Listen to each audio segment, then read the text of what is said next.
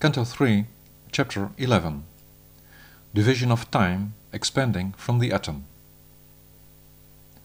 Maitreya said, One should know that the ultimate presence of that what shows itself in the manifold as being indivisible consists of an infinitesimal particle, the combination of which creates illusion in man. The supreme oneness of that particle being present within material bodies keeps its original form till the end of time.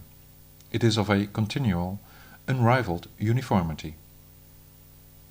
Time, my best one, besides being unknown as the supreme, non-manifest Almighty Lord who controls all physical action, can therefore also be measured by the motion of the minutest and largest forms of combinations of particles.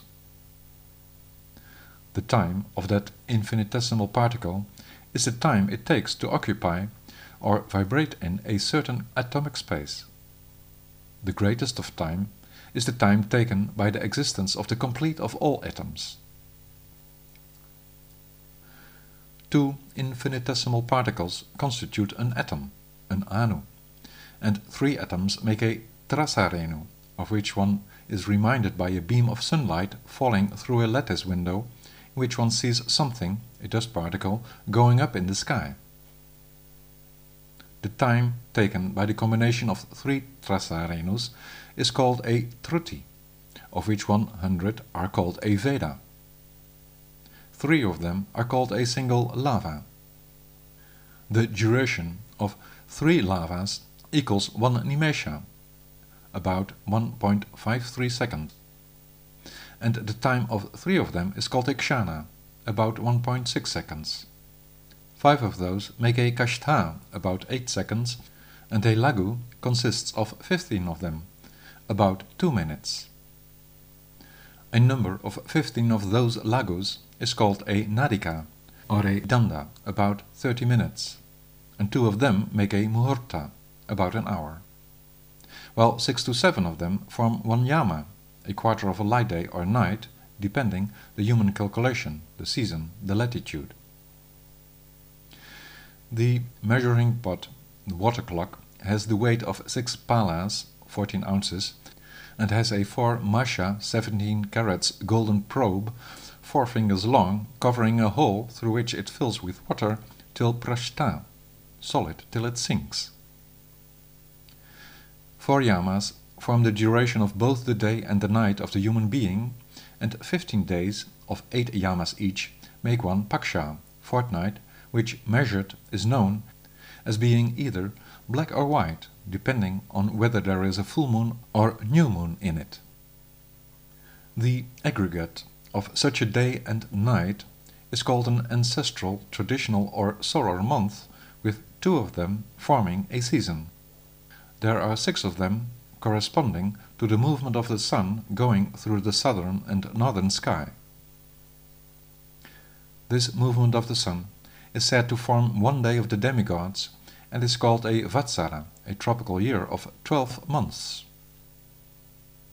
The duration of life of the human being is estimated to be of a great number, a hundred of those years.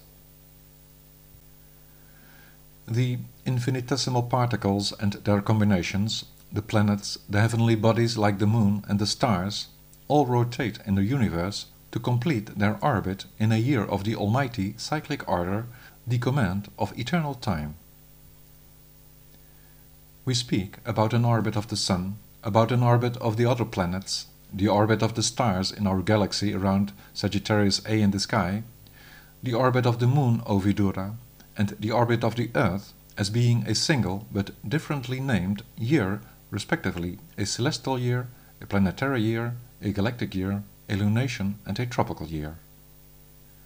With attention for all his five different types of years, one should be of respect for the one Lord of Time, who, differing from all that was created, moves under the name of eternal time, and who, with his energy, in different ways invigorates the seeds of creation while during the day dissipating the darkness of the living entities. By thus performing sacrifices, one develops quality in one's material existence. Vidura said, You pointed out the ultimate measure of time of the life periods of the ancestors, the gods and the human beings. Can you now, O great sage, give a description of the time periods of the lives of the elevated souls that cover more than a millennium? Almighty Master, you know the movements of the Supreme Lord in the form of eternal time. For you, in the control of your yogic command, have the eyes of a self-realized soul to oversee the entire universe. Maitreya said, The four yugas called Satya, Treta, Dvapara and Kali together take approximately 12,000 years or one Mahayuga of the demigods. The subsequent yugas, starting with Satya Yuga, are each respectively 4, 3, 2 and 1 times 1200 demigod years long. Experts say that the transitional periods at the beginning and end of each yuga cover several hundreds of demigod years.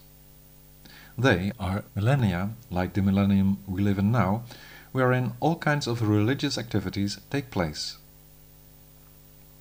The dutifulness of mankind concerning the four principles of religion of Satya, Daya, Tapas, Shaucha, truth, compassion, penance and purity, was during Satya Yuga properly maintained, but in the other yugas the principles gradually declined one by one, first penance, then compassion, then purity next to the 1000 Mahayugas that, O dear one, together constitute one day of Brahma of 4.32 billion years of the three worlds, the heavenly Swarga, earthly Martya and lower Patala ones. There is also a night just as long wherein the creator of the universe goes asleep. Following the end of the night, when another day of Lord Brahma begins, the creation of the three worlds that in its totality covers the lives of 14 Manus starts all over. Each Manu thus enjoys a time of living of a little more than 71 Mahayugas. After the end of each Manu, the next one appears, together with his descendants, the seven sages, the God-conscious souls, and the king of the demigods Indra, as also all those who follow them. This is Lord Brahma's day-to-day -day creation, wherein the lower animals, the human beings, the forefathers and the gods wander around, appearing in the three worlds because of their karma. With the change of each Manu, the Supreme Lord manifests his goodness in his different incarnations as the Manu himself and as others, and thus unfolding his divine potencies, he maintains this universe. At the end of the day of Brahma, the Almighty Time arrests its manifestation, whereupon, with the complete whole fallen in darkness, all living entities remain merged in silence. Just as it happens during an ordinary night, all three worlds that disappeared from sight therewith are bereft of the light of the sun and the moon.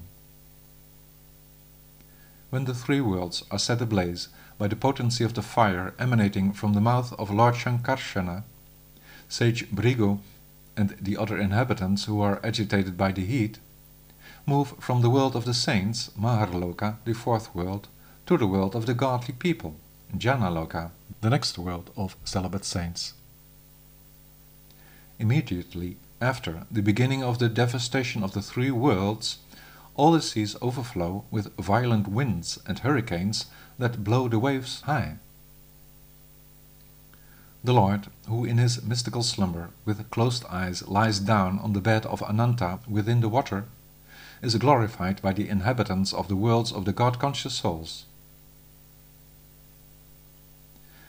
By the symptoms of days and nights of the advancement of time, his, Brahma's, life and also our lives are limited to a duration of a hundred years even though in his case it takes a hundred of his years, with his life consisting of two parardhas or 2 times 150.5 trillion human years.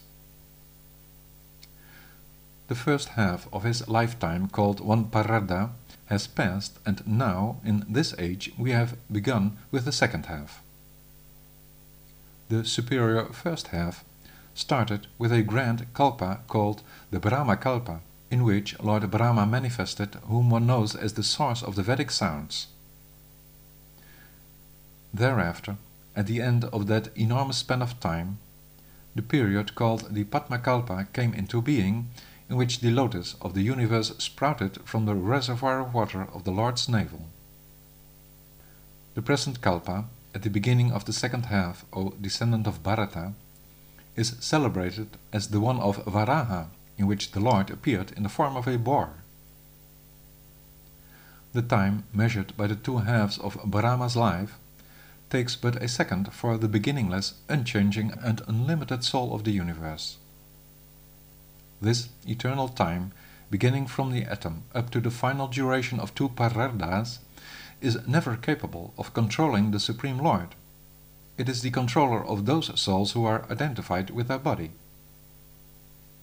As a combination of the basic elements and their transformations, this manifest universe has expanded to a diameter of half a billion yojanas, a dynamic cosmic measure the space occupied by the infinitesimal particles of the primal ether, pradhana, expanded to the tenfold of the dimensions of the therefrom condensating basic elements and their transformations that, appearing like atoms, entered to cluster into many other egg-shaped abodes or galaxies.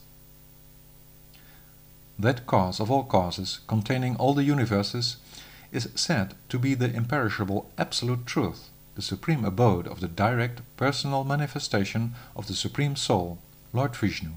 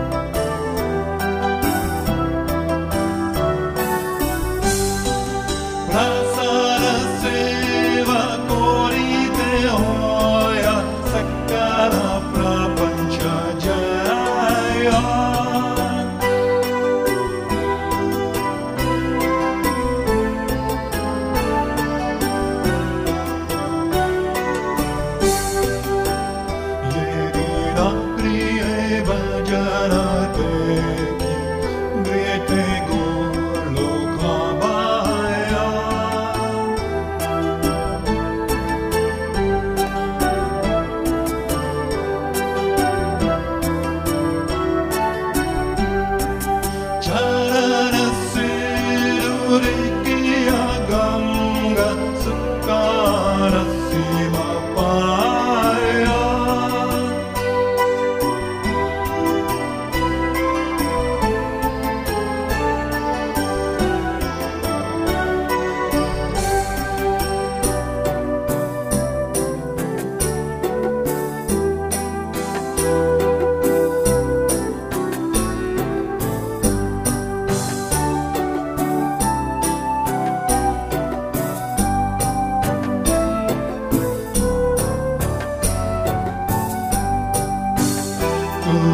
Tunasideki Juraya